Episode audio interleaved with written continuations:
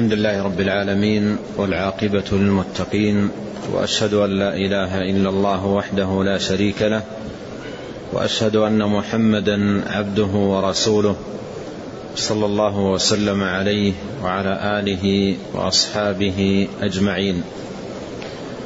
أما بعد أيها الإخوة الكرام قبل الدخول في درس هذا اليوم أنبه على أمر مؤلم يتكرر إيلام الناس به في المساجد بشكل يومي من أصحاب الجوالات الذين يدخلون بيوت الله عز وجل وجوالاتهم يسمع من خلالها داخل المساجد أنغام الموسيقى. وهذا أمر ليس بالهين. هذه والله مصيبة عظيمة وبلية كبيرة. يجب أن نتقي الله عز وجل. كيف بلغ حال الناس من التساهل والتهاون هذا المبلغ في بيوت الله وفي المساجد وفي مسجد رسول الله صلى الله عليه وسلم وفي المسجد الحرام؟ والناس في صلاتهم راكعين وساجدين يسمعون أصوات الموسيقى داخل المساجد. أين احترام المساجد؟ أين مراعاة حرمتها؟ أين مراعاة حق المصلين؟ أين شكر نعمة الله تبارك وتعالى على هذه النعمة؟ والوسيلة الطيبة للاتصال. أيبلغ بنا التهاون إلى هذا الحد؟ أما نتقي الله جل وعلا ولهذا ينبغي على كل من أكرمه الله عز وجل بالجوال أن يراعي حرمة بيوت الله عز وجل وأن يتقي الله عز وجل في إخوانه المصلين. ونسأل الله عز وجل أن يهدينا جميعا إليه صراطا مستقيما. نعم. الحمد لله رب العالمين والصلاة والسلام على أشرف الأنبياء والمرسلين نبينا محمد عليه أفضل الصلاة وأتم التسليم. قال شيخ الإسلام محمد بن عبد الوهاب رحمه الله تعالى تحت باب التحريض على طلب العلم وكيفية الطلب. قال وعن ابن مسعود رضي الله عنه قال قال رسول الله صلى الله عليه وسلم ما من نبي بعثه الله في أمته قبلي إلا كان له من أمته حواريون وأصحاب إلا كان له من أمته حواريون وأصحاب يأخذون بسنته. ويقتدون بأمره ثم إنها تخلف من بعدهم خلوف يقولون ما لا يفعلون ويفعلون ما لا يؤمرون فمن جاهدهم بيده فهو مؤمن ومن جاهدهم بلسانه فهو مؤمن ومن جاهدهم بقلبه فهو مؤمن. وليس وراء ذلك من الإيمان حبة خردل رواه مسلم. أورد المصنف رحمه الله تعالى هذا الحديث العظيم في باب التحريض على طلب العلم وكيفية الطلب. وهذا الحديث من الأحاديث العظيمة التي تبين النهج السوي والطريق المبارك والجادة المستقيمة التي ينبغي أن يكون عليها المسلم وهي تلك الطريقة التي كان عليها الحواريون والأصحاب من صفوة أتباع الأنبياء وخلاصتهم. قد ذكر صلوات الله وسلامه عليه هؤلاء الصفوة من أتباع الأنبياء مبينا عليه الصلاة والسلام منهجهم المبارك ومسلكهم القويم حثا للأمة وترغيبا لها وتحريضا لها ليأتسوا بأولئك الأخيار ويقتدوا بتلك الصفوة الأبرار من الحواريين والأصحاب. حواري الأنبياء وأصحابهم. والنبي عليه الصلاة والسلام ذكر للناس ذلك حتى يعرفوا حال هؤلاء الأخيار وحليتهم وصفتهم ومسلكهم ليقتدوا بهم في ذلك.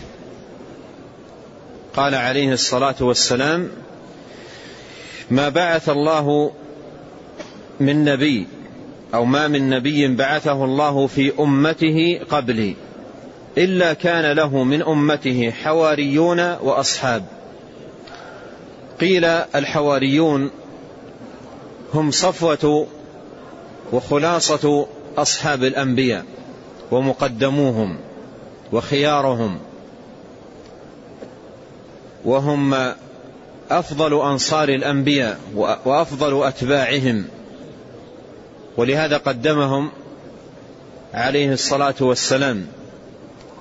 وأصحاب أي صحبوا الأنبياء على الموافقة والاتباع والنصرة.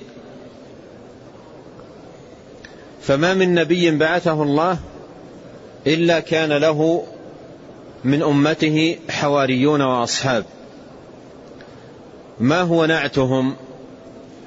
وما هي صفتهم وما حليتهم؟ قال عليه الصلاة والسلام مبينا ذلك يأخذون بسنته ويقتدون بأمره. يأخذون بسنته ويقتدون بأمره. هذه صفة الحواريين والأصحاب. الأخذ بسنة نبيهم واتباع أمره. قال يأخذون بسنته ويقتدون بأمره. وكما قدمت ذكر ذلك لنا النبي صلى الله عليه وسلم لنقتدي بهؤلاء الصفوة وليكونوا لنا قدوة فحالهم خير حال ومسلكهم أفضل مسلك.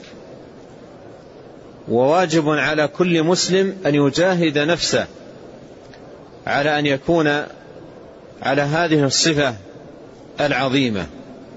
ولخصها النبي الكريم صلوات الله وسلامه عليه في أمرين. قال يأخذون بسنته ويقتدون بأمره. هذه خلاصة حال هؤلاء. وخلاصة أمر هؤلاء في, في هذين الأمرين. يأخذون بسنته ويقتدون بأمره. يأخذون بسنته أي يتمسكون بها ويعولون عليها ويتحاكمون إليها ويجعلون سنته هي مصدرهم وإمامهم. لا يجعلون مصدرهم في التلقي الأهواء واتباع الظنون والأخذ بالمنامات وبناء الأحكام على القصص والحكايات أو بناء الأحكام على العقول المجردة والآراء ونحو ذلك. بل شأنهم في التلقي الأخذ عن سنة نبيهم يحكمونه ويرجعون إليه ويعولون على ما جاء به وما كان من تنازع أعادوه إلى ما جاء عنه. فهذا شأنهم يأخذون بسنته. وهذا فيه بيان لصلاح علمهم. بيان لصلاح علمهم. فهم في العلم حالهم أحسن حال. علومهم من علوم الأنبياء. فقههم مأخوذ عن الأنبياء فهم ورثة الأنبياء. فإن الأنبياء لم يورثوا دينارا ولا درهما وإنما ورثوا العلم. فمن أخذه أخذ بحظ وافر فهؤلاء في العلم أخذوا علوم الأنبياء تلقوها بشغف وأقبلوا عليها بلهف. وتنافسوا في حفظها وضبطها والعناية بها وإبلاغها لمن كان بعدهم. وقد قال نبينا عليه الصلاة والسلام نظر الله امرأ سمع مقالتي فوعاها فأداها كما سمعها. وسيأتي الحديث عند المصنف رحمه الله تعالى والكلام على معناه. هذا الجانب الأول في صفة هؤلاء يأخذون بسنته. وهو دليل على صلاح علومهم. الجانب الثاني قال ويقتدون بأمره وهذا فيه صلاح العمل ويقتدون بأمره. فأعمالهم صالحة لأن قدوتهم فيها الأنبياء يقتدون بأمر نبيهم. فلا يباشرون شيئا من الأعمال ولا يقومون بشيء من الطاعات والقربات إلا إذا كان فيها أمر للنبي عليه الصلاة والسلام وتوجيه منه وإرشاد يقتدون بأمره فهم في أعمالهم وطاعاتهم وعباداتهم وقرباتهم مقتدين بالأنبياء لقد كان لكم في رسول الله أسوة حسنة لمن كان يرجو الله واليوم الآخر وذكر الله كثيرا. فذكر عليه الصلاة والسلام في هاتين الجملتين صلاح العلم وصلاح العمل. صلاح العلم بقوله صلوات الله وسلامه عليه يأخذون بسنته وصلاح العمل بقوله عليه الصلاة والسلام ويقتدون بأمره. وهذا هو الهدى ودين وهذا هو الهدى ودين الحق الذي بعث الله عز وجل به رسوله.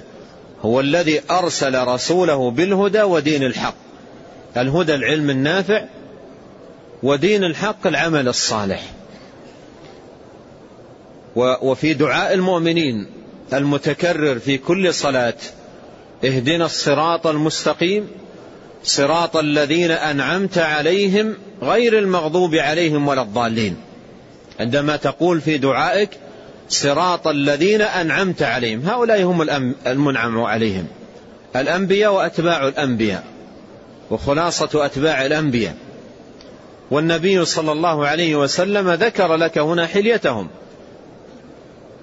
وأنها تتلخص في أمرين صلاح العلم وصلاح العمل.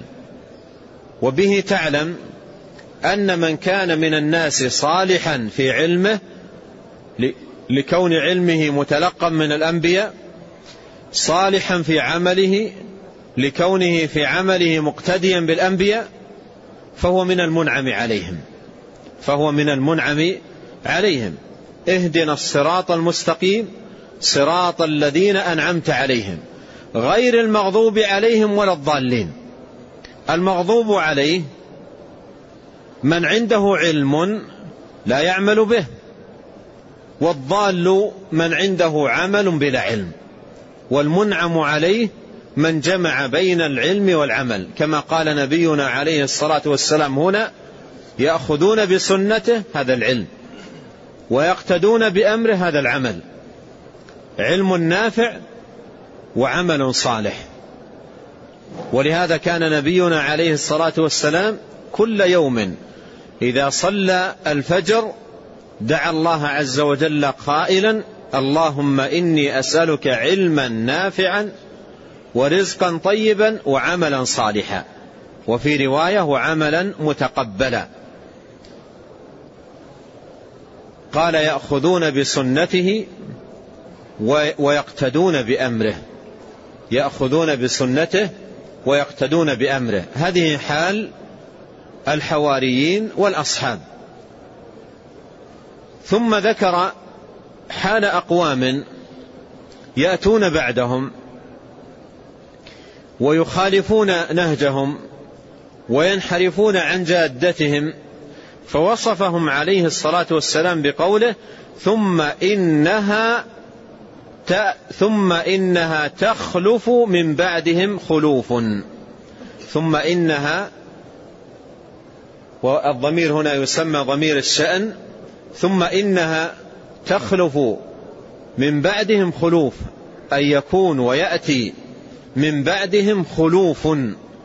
وخلوف جمع خلف وهو الخالف بشر. قال تعالى وخلف من بعدهم وخلف من بعدهم خلف أضاعوا الصلاة واتبعوا الشهوات.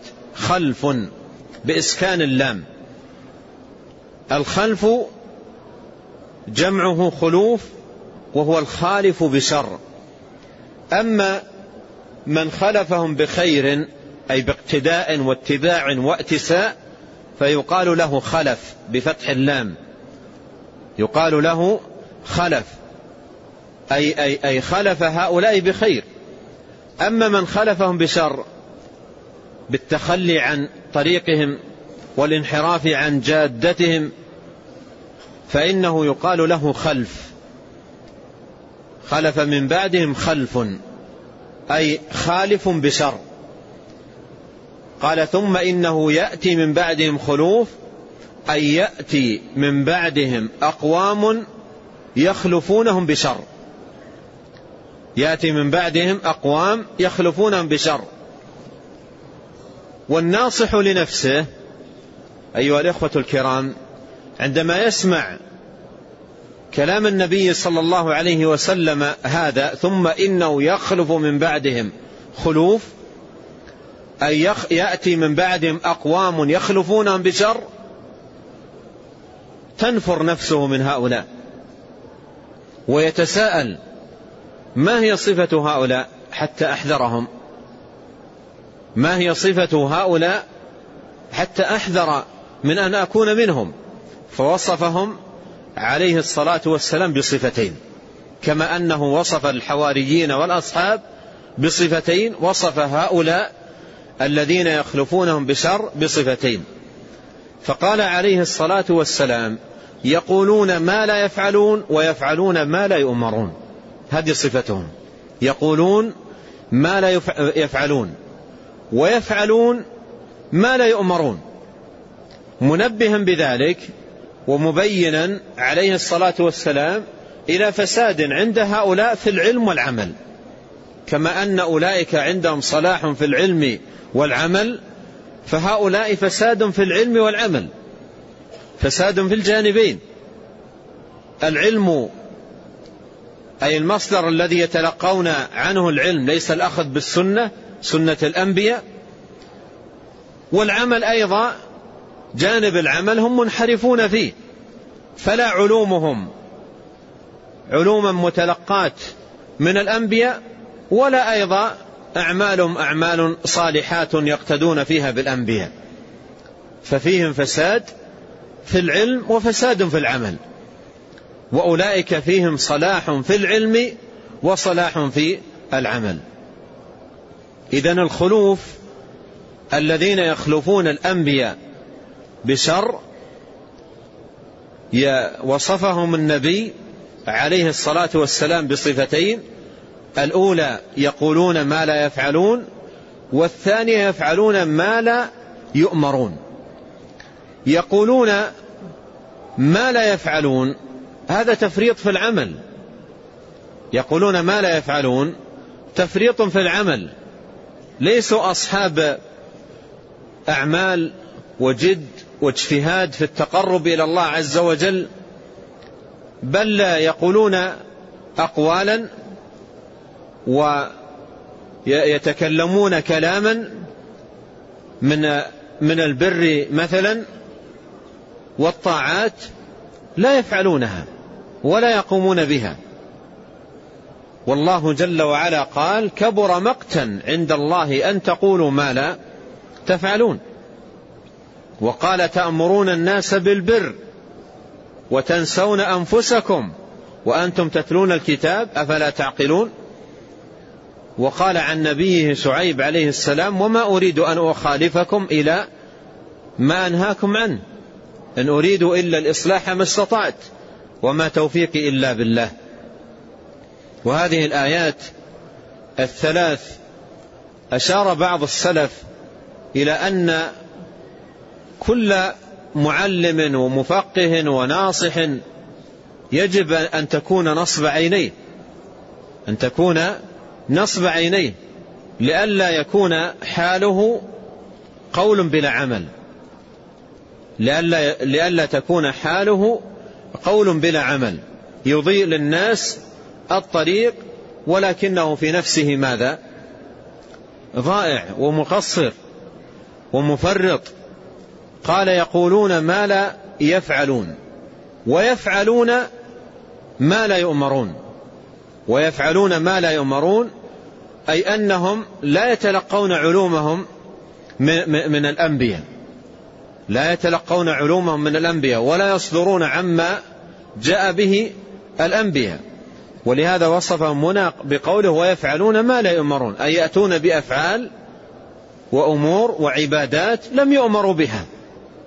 هناك قال يقتدون بأمره أي بأمر نبيهم. وهنا قال يفعلون ما لا يؤمرون أي يأتون بأفعال وأعمال وطاعات لم يؤمروا بها.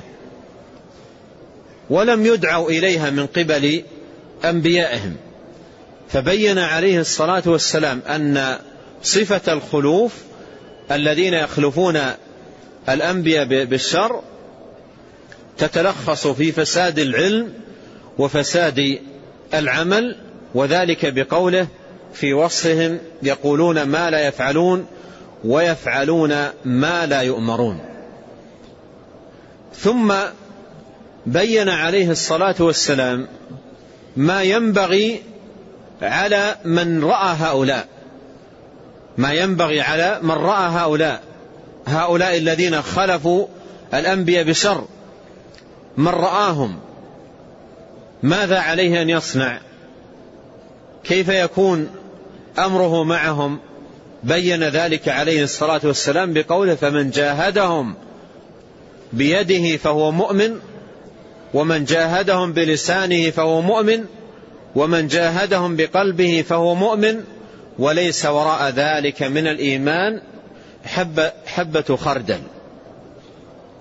هذا نظير قول النبي عليه الصلاة والسلام في حديث آخر من رأى منكم منكرا فليغيره بيده لأن الذي عليه هؤلاء من أنكر المنكر. قال من رأى منكم منكرا فليغيره بيده. فإن لم يستطع فبلسانه فإن لم يستطع فبقلبه وذلك أضعف الإيمان.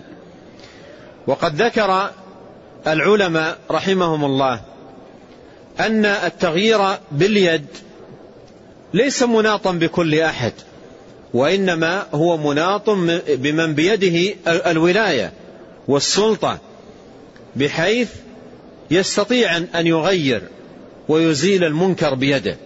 أما من لا ولاية له ولا سلطة عليه إذا أخذ يغير بيده ربما دبت في الناس الفوضى. واستفشى فيهم الشر والقتل وعمتهم الفوضى. فالتغيير باليد لمن بيده سلطة. الوالي في بلده الأمير السلطان الوالد في بيته. عندما يرى على ولده وأهله في البيت أمور من المنكرات والمخالفات. من رأى منكم منكرا فليغيره بيده فإن لم يستطع فبلسانه. وأيضا اللسان ليس أمرا مطلقا لكل أحد بل لا يتكلم إلا من عنده علم. لا يتكلم منكرا بلسانه إلا من عنده علم. فإنكار المنكر لا بد فيه من العلم. لا بد في إنكار المنكر لا بد فيه من العلم. ولا بد فيه من الحلم ولا بد فيه من الصبر. هذه أمور لا بد فيها. لا بد منها في إنكار المنكر. قال فليغيره بلسانه. يغير بلسانه مبينا نكارة هذا المنكر وفساده بالحجة والبرهان والدليل الساطع والحجة البينة من كتاب الله وسنة نبيه عليه الصلاة والسلام. قال فإن لم يستطع فبقلبه وذلك أضعف الإيمان. وذلك أضعف الإيمان أي أضعف مراتب الإيمان في هذا الجانب إنكار المنكر التغيير بالقلب. وذلك بأن يكره القلب المنكر ويبغضه ويبغض وجوده. وهنا في هذا الحديث قال فمن جاهدهم بيده فهو مؤمن. من جاهد هؤلاء بيده إن كان من أهل ذلك ومن أهل الاستطاعة على ذلك فهو مؤمن. ومن جاهدهم بلسانه فهو مؤمن. إذا كان من أهل الاستطاعة لهذا الأمر والله عز وجل قال اتقوا الله ما استطعتم. والحديث المتقدم قال من رأى منكم منكرا فليغيره بيده فإن لم يستطع فبلسانه. فالأمر بالاستطاعة حسب الاستطاعة. إذا كان مستطيعا لذلك يفعله إن كان من أهل الاستطاعة لهذا الأمر. وإلا ينتقل للذي بعده. لا يكون هذا فرضه وإنما يكون فرضه الذي بعده إذا لم يكن مستطيعا. قال ومن جاهدهم بلسانه فهو مؤمن. ومن جاهدهم بقلبه فهو مؤمن. وهذه كما في الرواية أو في الحديث الآخر أضعف الإيمان. ومن جاهدهم بقلبه فهو مؤمن. إذا الإنكار باليد من الإيمان والإنكار باللسان من الإيمان والإنكار بالقلب من الإيمان وأرفع ذلك الإنكار باليد ثم اللسان ثم القلب على حسب الترتيب الذي جاء في الحديث. وهذا مما يدل على تفاوت أهل الإيمان في الإيمان قوة وضعفا وزيادة ونقصا وأنهم ليسوا فيه على رتبة واحدة. وقوله في الحديث وليس وراء ذلك من الإيمان حبة خردل أي ولا مقدار يسير ولا ذرة يسيرة وليس وراء ذلك من الإيمان حبة خردل. المراد به أن هذا الأمر الذي هو الأمر الثالث المجاهدة بالقلب كراهية وبغضا لأن هذا المراد ومن جاهدهم بقلبه فهو مؤمن. كيف يجاهدهم بقلبه؟ دون استعمال لليد ودون استعمال للسان. كيف يكون مجاهدا لهم بقلبه؟ بأن يكره قلبه ما هم عليه. ويبغض المنكر الذي يقومون به وينفر منهم ومن مجالسهم ويكون مبغضا كارها. هذه مجاهدة بالقلب. قال ومن جاهدهم بقلبه فهو مؤمن. قوله في تمام الحديث وليس وراء ذلك من الإيمان حبة خردل المراد به أن هذه الرتبة رتبة المجاهدة بالقلب هي أقل, هي أقل رتبة من رتب الإيمان. أقل رتبة توصف بأنها إيمان. ليس هناك بعد ذلك شيء يوصف بأنه إيمان. ينبغي أن نفهم هذا. مراده بقوله ليس وراء ذلك من الإيمان حبة خردل أي أن الإنكار بالقلب والمجاهدة بالقلب هي أقل رتبة في هذا الباب توصف بأنها إيمان. وليس المراد بقوله وليس وراء ذلك من الإيمان حبة خردل نفي أصل الإيمان عمن لم يكره بقلبه المنكر. ليس المراد نفي أصل الإيمان عمن لم يكره بقلبه المنكر. بل قد يكون الإنسان يباشر المنكر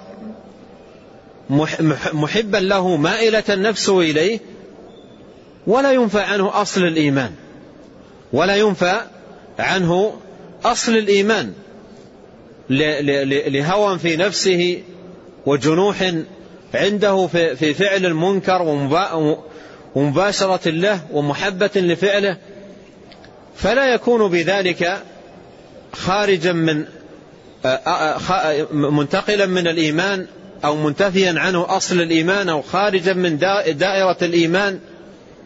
بل الذي ينفى عنه في هذا الحال كمال الإيمان الواجب لا أصله. الذي ينفى عنه في هذه الحال كمال الإيمان الواجب لا أصله.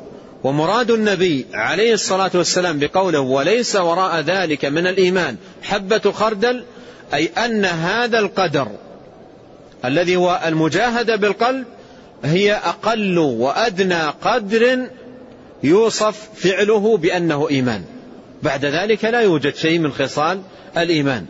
لكن من انتفت في حقه هذه الخصلة ليس معنى ذلك أن أصل الإيمان منتف عنده بل قد يفعل المنكر هو بنفسه قد يفعل المنكر قد يفعل الكبيرة ولا يكون بها خارجا من الإيمان لأن الحق في مرتكب الكبيرة فيما دون الشرك بالله تبارك وتعالى أنه مؤمن بإيمانه فاسق بكبيرته. لا ينفى عنه أصل الإيمان ولا يثبت أيضا له كماله.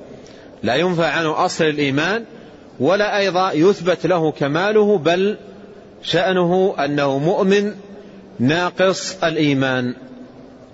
الشاهد أن هذا حديث عظيم جدا ذكر لنا فيه النبي صلى الله عليه وسلم حال صفوة الأنبياء وخلاصة أتباع الأنبياء وصفهم عليه الصلاة والسلام بأنهم يقتدون بأمر الأنبياء واستنون بسنة الأنبياء ثم حذر صلى الله عليه وسلم من خلوف يخلفون أتباع الأنبياء بشر وصفهم بأنهم يقولون ما لا يفعلون ويفعلون ما لا يمرون ثم دعا عليه الصلاة والسلام إلى مجاهدة هؤلاء كل في مقدوره ومستطاعه فمن جاهدهم بقلبه بيده فهو مؤمن ومن جاهدهم بلسانه فهو مؤمن ومن جاهدهم بقلبه فهو مؤمن وليس وراء ذلك من الإيمان حبة خردل.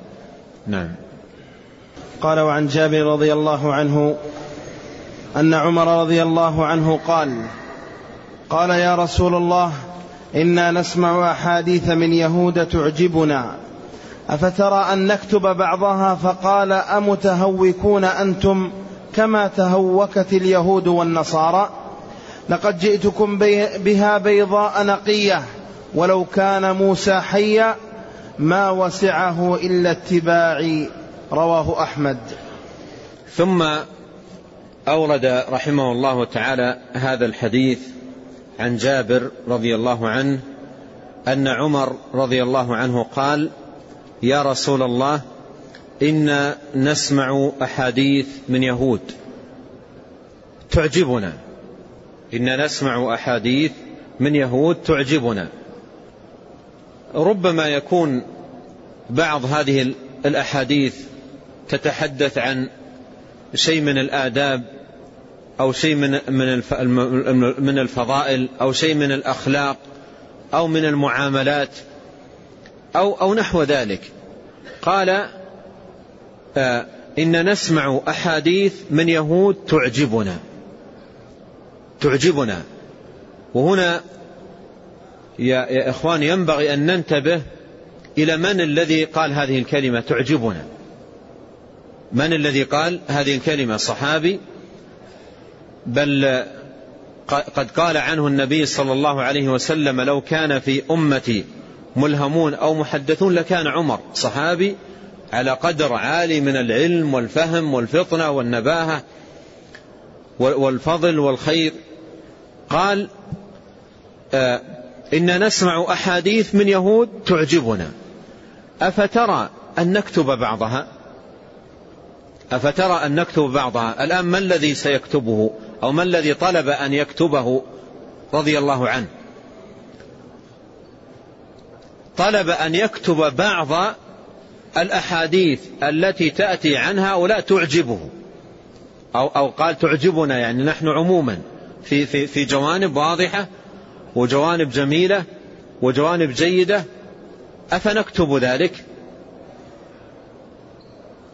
هذا هذا السؤال الذي طرح عمر ينبغي أن ننتبه له لأننا في هذا الزمان بلينا ابتلاء واسعا عريضا بتلقف الآداب والأخلاق والبحث عنها عند الغرب وعند أمم الكفر. وكأنه ليس بين أيدينا كتاب من رب العالمين نتلوه وليس بين أيدينا سنة من النبي صلى الله عليه وسلم واضحة بينة غراء. كأننا عدمنا في كتاب ربنا وسنة نبينا صلى الله عليه وسلم الأخلاق وكأن جانب الآداب والأخلاق لم تبين في الكتاب والسنة. فأخذ ييمم بعض الناس شرقا وغربا ويبحثون عن آداب وأخلاق وفضائل يأخذونها من فلان وعلان من كفرة لا يؤمنون بالله ولا يدينون بدين الله عز وجل فيتلقون عنه عنهم الآداب والأخلاق. وبين, وبين أيديهم كتاب الله يتلى. وبين أيديهم سنة نبيهم صلى الله عليه وسلم. واضحة بينة. تركتكم على البيضاء. والكتاب والسنة جمع الله سبحانه وتعالى لهم في للناس فيهما كل خير. وجعل كتابه تبيانا لكل شيء وهدى ورحمة. فيه الآداب وفيه الأخلاق وفيه المعاملات وفيه العلوم النافعة والآداب الكاملة وفيه كل خير يرجوه الإنسان في دنياه وأخراه وبهذا تعلم الخطأ الكبير الذي يقع فيه كثير من الناس يكتبون أشياء عن أمم الكفر من اليهود من النصارى من المجوس من الوثنيين من حتى الملاحدة الذين لا دين عندهم أصلا من الشيوعيين ويكتبون و و وينشرونها بين الناس ويقول هذا كلام جميل وربما قالوا هذا كلام عليه نور وأشياء من هذا القبيل. فسبحان الله كيف أصيب الناس هذه الإصابة العظيمة ووقعوا في هذا البلاء العظيم. فعمر رضي الله عنه ذكر أشياء قليلة. قال تعجبنا أن أكتبها أن أكتبها أن نكتبها؟ وكتابتها تعني ماذا؟ تعني العناية بها والاحتفاء بها والاهتمام بها وحفظها حتى تبقى بين الناس متداولة تنشر. وهذا يبين لنا قيمة الكتابة وأنها تحفظ تحفظ العلوم. من أعظم الوسائل لحفظ العلوم ونشرها. قال أنا أكتبها نقيد هذه الأمور نكتبها عندنا. والآن إذا نظرت كم من الأشياء التي في باب الآداب وباب الأخلاق وباب المعاملات يكتبها الناس؟ متلقاة عن الغرب وعن أمم الكفر. أليس في ديننا وكتاب ربنا صلاح أمرنا وسعادتنا في دنيانا وأخرانا؟ صلاح الدين وصلاح الدنيا وصلاح الآخرة أليست مجتمعة لنا في كتاب الله وسنة نبيه عليه الصلاة والسلام؟ فقال عليه الصلاة والسلام لعمر رضي الله عنه أمتهوكون؟ أمتهوكون أنتم كما تهوكت اليهود والنصارى؟ لقد جئتكم بها بيضاء نقية. لقد جئتكم بها بيضاء نقية. ولو كان موسى حيا ما وسعه إلا اتباعي. لو كان موسى حيا ما وسعه إلا اتباعي. قال أم متهوكون كما تهوكت اليهود والنصارى. والتهوك في الأمور الدخول فيها على غير بينة وعلى غير ثبت وعلى غير حجة وبرهان. يا يدخل في الأمر ولا يكون في الأمر صلاح له بل يكون باب شر عليه. قال أم تهوكون كما تهوكت اليهود والنصارى واليهود والنصارى وقعوا في التهوك عندما تخلوا عن الكتاب الذي بين أيديهم واشتغلوا بأمور أخرى يستحسنونها وتعجبهم ويميلون إليها حتى وقعوا بسبب ذلك ببعد كبير عن الكتاب الذي أنزل أنزل, أنزل إليهم. قال أمتهوكون كما تهوكت اليهود والنصارى لقد جئتكم بها بيضاء نقية. لقد جئتكم بها بيضاء نقية. وهنا يقف المسلم عند هذا الوصف العظيم لدين الله تبارك وتعالى. قال لقد جئتكم بها بيضاء نقية. أي واضحة. نقية أي ليس فيها دخل وليس فيها خلل. وليس فيها قصور بل هي نقية صفوة وخلاصة وزبدة في كل الجوانب في العقيدة في العبادة في الأخلاق. إذا نظرت في العقيدة التي جاء بها عليه الصلاة والسلام فهي أصح العقائد وأكملها. وإذا نظرت إلى العبادات التي جاء بها جاء بها عليه الصلاة والسلام فهي أعظم العبادات وأتمها. وإذا نظرت إلى الأخلاق والآداب التي جاء بها عليه الصلاة والسلام فهي أرفع الأخلاق وأجملها. إنما بعثت لأتمم مكارم الأخلاق أو لأتمم صالح الأخلاق. فجميع هذه الجوانب كملها عليه الصلاة والسلام. اليوم أكملت لكم دينكم أي عقيدة وعبادة وخلقا.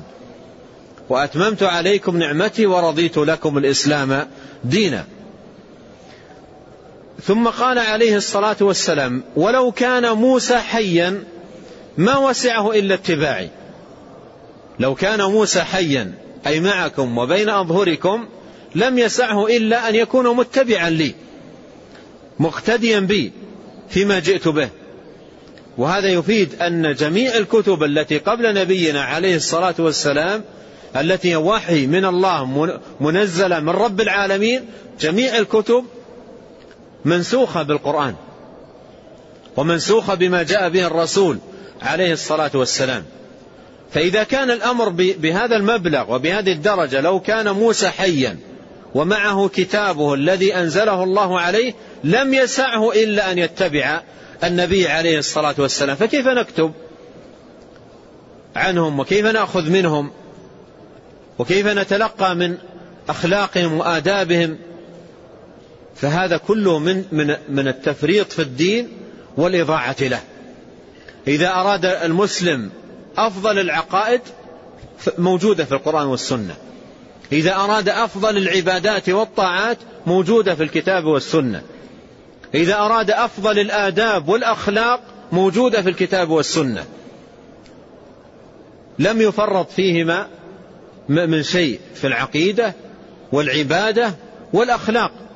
كل ذلك كمل في كتاب الله وسنة نبيه صلوات الله وسلامه عليه.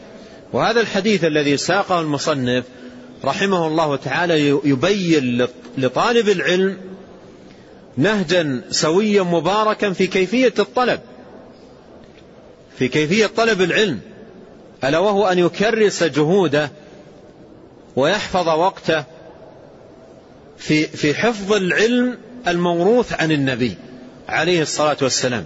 فإن الأنبياء لم يورثوا دينارا ولا درهما وإنما ورثوا العلم. فمن أخذه أخذ بحظ وافر. تعجب غاية العجب. من أقوام لا يحفظون آيات وردت في القرآن جمعت الأدب كله. جمعت الأدب كله جمعت الخلق كله. ثم تجده يحفظ كلمة لكافر فاجر ويتشدق بها ويعجب بها وآيات من القرآن جمعت الآداب والأخلاق جمعا وافيا تجده لا يحفظها ولا يعرف معناها ولم يتفقه في مدلولها. فأين طلب الخيرية طلب الإنسان الخيرية لنفسه إذا كانت حاله بهذه الحال؟ معرضا عن كتاب الله وسنة نبيه صلى الله عليه وسلم وميمما ومشرقا ومغربا. ثم أيضا يؤلم في هذا الباب أشد الألم مدارس بدأت تنتشر في في أوساط المسلمين وفي ديار المسلمين ويسمون تلك المدارس وتلك الدروس التي يعقدونها يسمونها التدريب ويسمون من يقوم بتلك الأمور المدرب. ويعقدون ندوات ودورات لصناعة الذات وخلق المواهب وإيجاد المهارات ثم تنصب جهودهم في بيان هذا الأمر على أشياء تلقيت من الغرب. بعضهم يحاول أن يصفي وينقي لخلفية يسيرة عنده في في العلوم الشرعية وبعضهم أخذ ما عند الغرب بعلاته حتى بما فيه من شركيات وما فيه من انحراف عن دين الله وما فيه من تعلق بالأسباب وإعراض على التوكل على الله والاستعانة به. وطلب المد والعون منه وأدخلوا الناس في أوهام وخرافات لا حد لها في جانب معالجة المشاكل في جانب ترتيب الأمور وتنظيم الأوقات جانب آه، في جوانب الحياة الزوجية ونحو ذلك أتوا بأمور وأشياء تلقيت من الغرب بعضهم حاول أن يصفي وبعضهم أخذ الأمر على علاته. بعضهم حاول أن يصفي ومع محاولة التصفية يبقى رواسب وأشياء مخلة. قد لا يدركها هذا الذي أراد أن يصفي لقلة علمه وقلة درايته بدين الله عز وجل وآخرون أخذوا الأمور بعلاتها ثم يتحدثون عن حل المشاكل وطلب آه، السعادة صناعة الذات أشياء من هذا القبيل في أمور ما عند آه، عند العاقل وعند المنصف ما أنزل الله بها من سلطان. وجاءوا في هذا الباب بعجائب وغرائب. جاءوا بعجائب وغرائب عندما تنظر إلى القرآن والسنة في حل مشكلات الإنسان. وما يصادف في حياته من هموم أو من غموم أو ما يواجهه في حياته من مشاكل. كيف يعالجها؟ في ضوء القرآن والسنة تجد العلاج الشافي تجد البلسم تجد طب القلوب والأبدان. بينما ترى عند هؤلاء في معالجة المشاكل خرافات كلام ساقط كلام نابع من قلوب خاوية من قلوب الكفار. قلوب خاوية لا تحسن كيف تحل مشاكل. أضرب لكم مثالا. واحدا حتى ندرك ال ال الانحراف العريض الذي وقع في هذا الباب. أحدهم كما نقل لي يتحدث مع مجموعة أمامه فيما يسمى بالتدريب في حل المشاكل. قال إذا وقعت في مشكلة في حياتك مشكلة عويصة جدا أرقتك. لا تستطيع معها أن تنام ولا أن ترتاح ومشكلة طويلة في حياتك. كيف تتخلص منها؟ كيف تتخلص من المشكلة قال تجلس في غرفة وحدك. تجلس في غرفة وحدك. ليس معك أحد. تغلق الباب وتنظر إلى الجدار الذي أمامك. وتتصور أن أمامك شاشة التلفاز وأنك فتحت الشاشة وبدأ التلفاز يشتغل أمامك. واجتهد وأنت تتصور وتتخيل أن تعرض المشكلة التي عندك من بدايتها في التلفاز.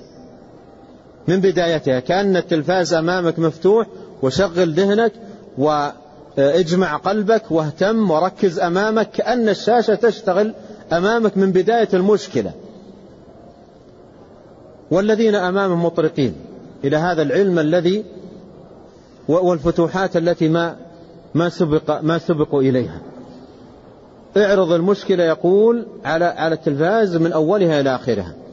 وأنت تتابع الحدث من أوله وكأنها أمامك وكأنك تنظر إليها خطوة خطوة. وعندهم براعة في العرض ومهارة في, في الكلام وتزويقه وزخرفة القول وتزيينه. عندهم مهارة في هذا. مهارة لا لا يبارون فيها. وأوتوا بذلك ذكاء ولكن لم يؤتوا زكاء. أوتوا فهوما ولم يؤتوا علوما. كما هو الشان في أساطين الفلاسفة. قال فلما تقارب المشكلة أن تصل إلى تمامها وتعرض أمامك على الشاشة رأسا بشكل سريع تأخذ حجر. أنت في الغرفة يقول ليس عندك حجر ولكن كل هذا تصور. خذ حجر كأنك أخذت حجر واكسر الشاشة التي أمامك.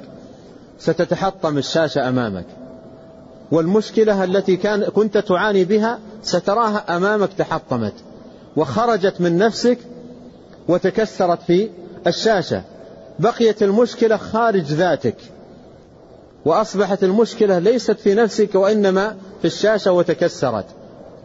تخرج من الغرفة وأنت مغتبط لأنك كسرت المشكلة وحطمتها. ولم يبقى ومثل هذا الركام من الخرافات التي ما أنزل الله بها من سلطان. ثم يزيد هذا القائل يقول وإذا انتهيت وخرجت ليس عندك مشكلة تحطمت المشكلة أمامك في نفس اللحظة تمسك يدك الإبهام وتضغطها بشدة بشكل مؤلم بشكل مؤلم.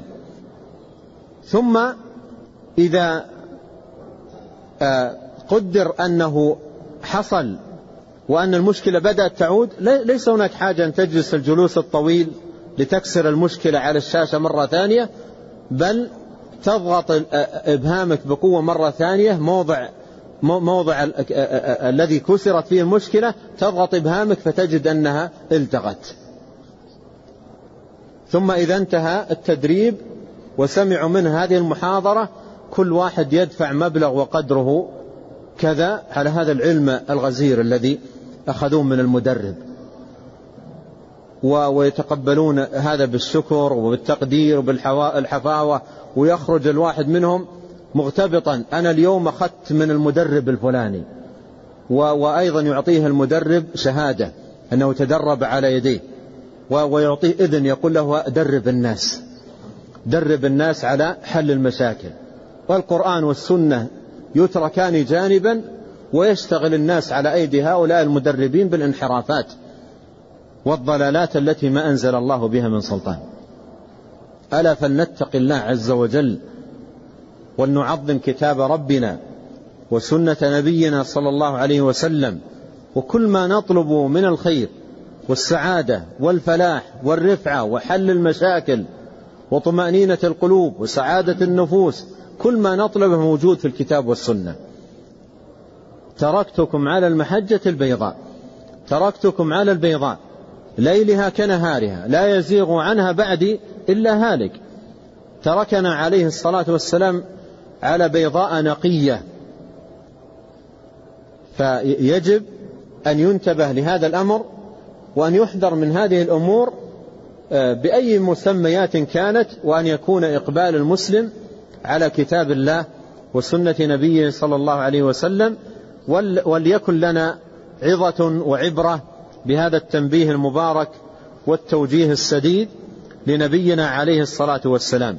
عمر لما قال أنكتب عنهم ذلك؟ يعني هذه الأشياء الأشياء التي تعجبنا مما نسمعه من اليهود والنصارى أنكتب ذلك والذي سيكتب وينتقي ويأخذ الكلام مصفى ليس أي أحد وإنما هو عمر. عمر رضي الله عنه. ومع ذلك حذره النبي حذر النبي صلى الله عليه وسلم من ذلك شد التحذير. قال أمتهوكون يا عمر أمتهوكون أنتم كما تهوكت اليهود والنصارى؟ لقد جئتكم بها نقية أو بيضاء نقية لو كان موسى حيا ما وسعه إلا اتباعي. والله تعالى أعلم وصلى الله وسلم على عبد الله ورسوله نبينا محمد وآله وصحبه أجمعين. أحسن الله إليكم وبارك فيكم ونفعنا الله بما قلتم وغفر الله لنا ولكم والمسلمين أجمعين. نكتفي عندي محاضرة اليوم تفضل. شيخ ولو كان موسى حيا ما وسع اتباعه. أيوة. في رد على بعض الواصلين الذين يقولون نترك الشريعة ونخرج. صحيح. يعني قوله في في الحديث لو لو كان موسى حيا وموسى كليم الله عليه صلوات الله وسلامه ما وسعه إلا اتباعي أن يتبعني. فهذا فيه رد على بعض آه، الغلاة من الطرقية الذي يدعي لنفسه أنه واصل ويزعم أن التكاليف سقطت عنه. فالنبي عليه الصلاة والسلام يقول لو كان موسى حيا ما وسعه إلا أن يتبعني ما وسعه إلا اتباعي. فهذا يبين زيف مثل هذه الدعاوى والله أعلم وصلى الله وسلم على عبد الله ورسوله نبينا محمد وآله وصحبه أجمعين.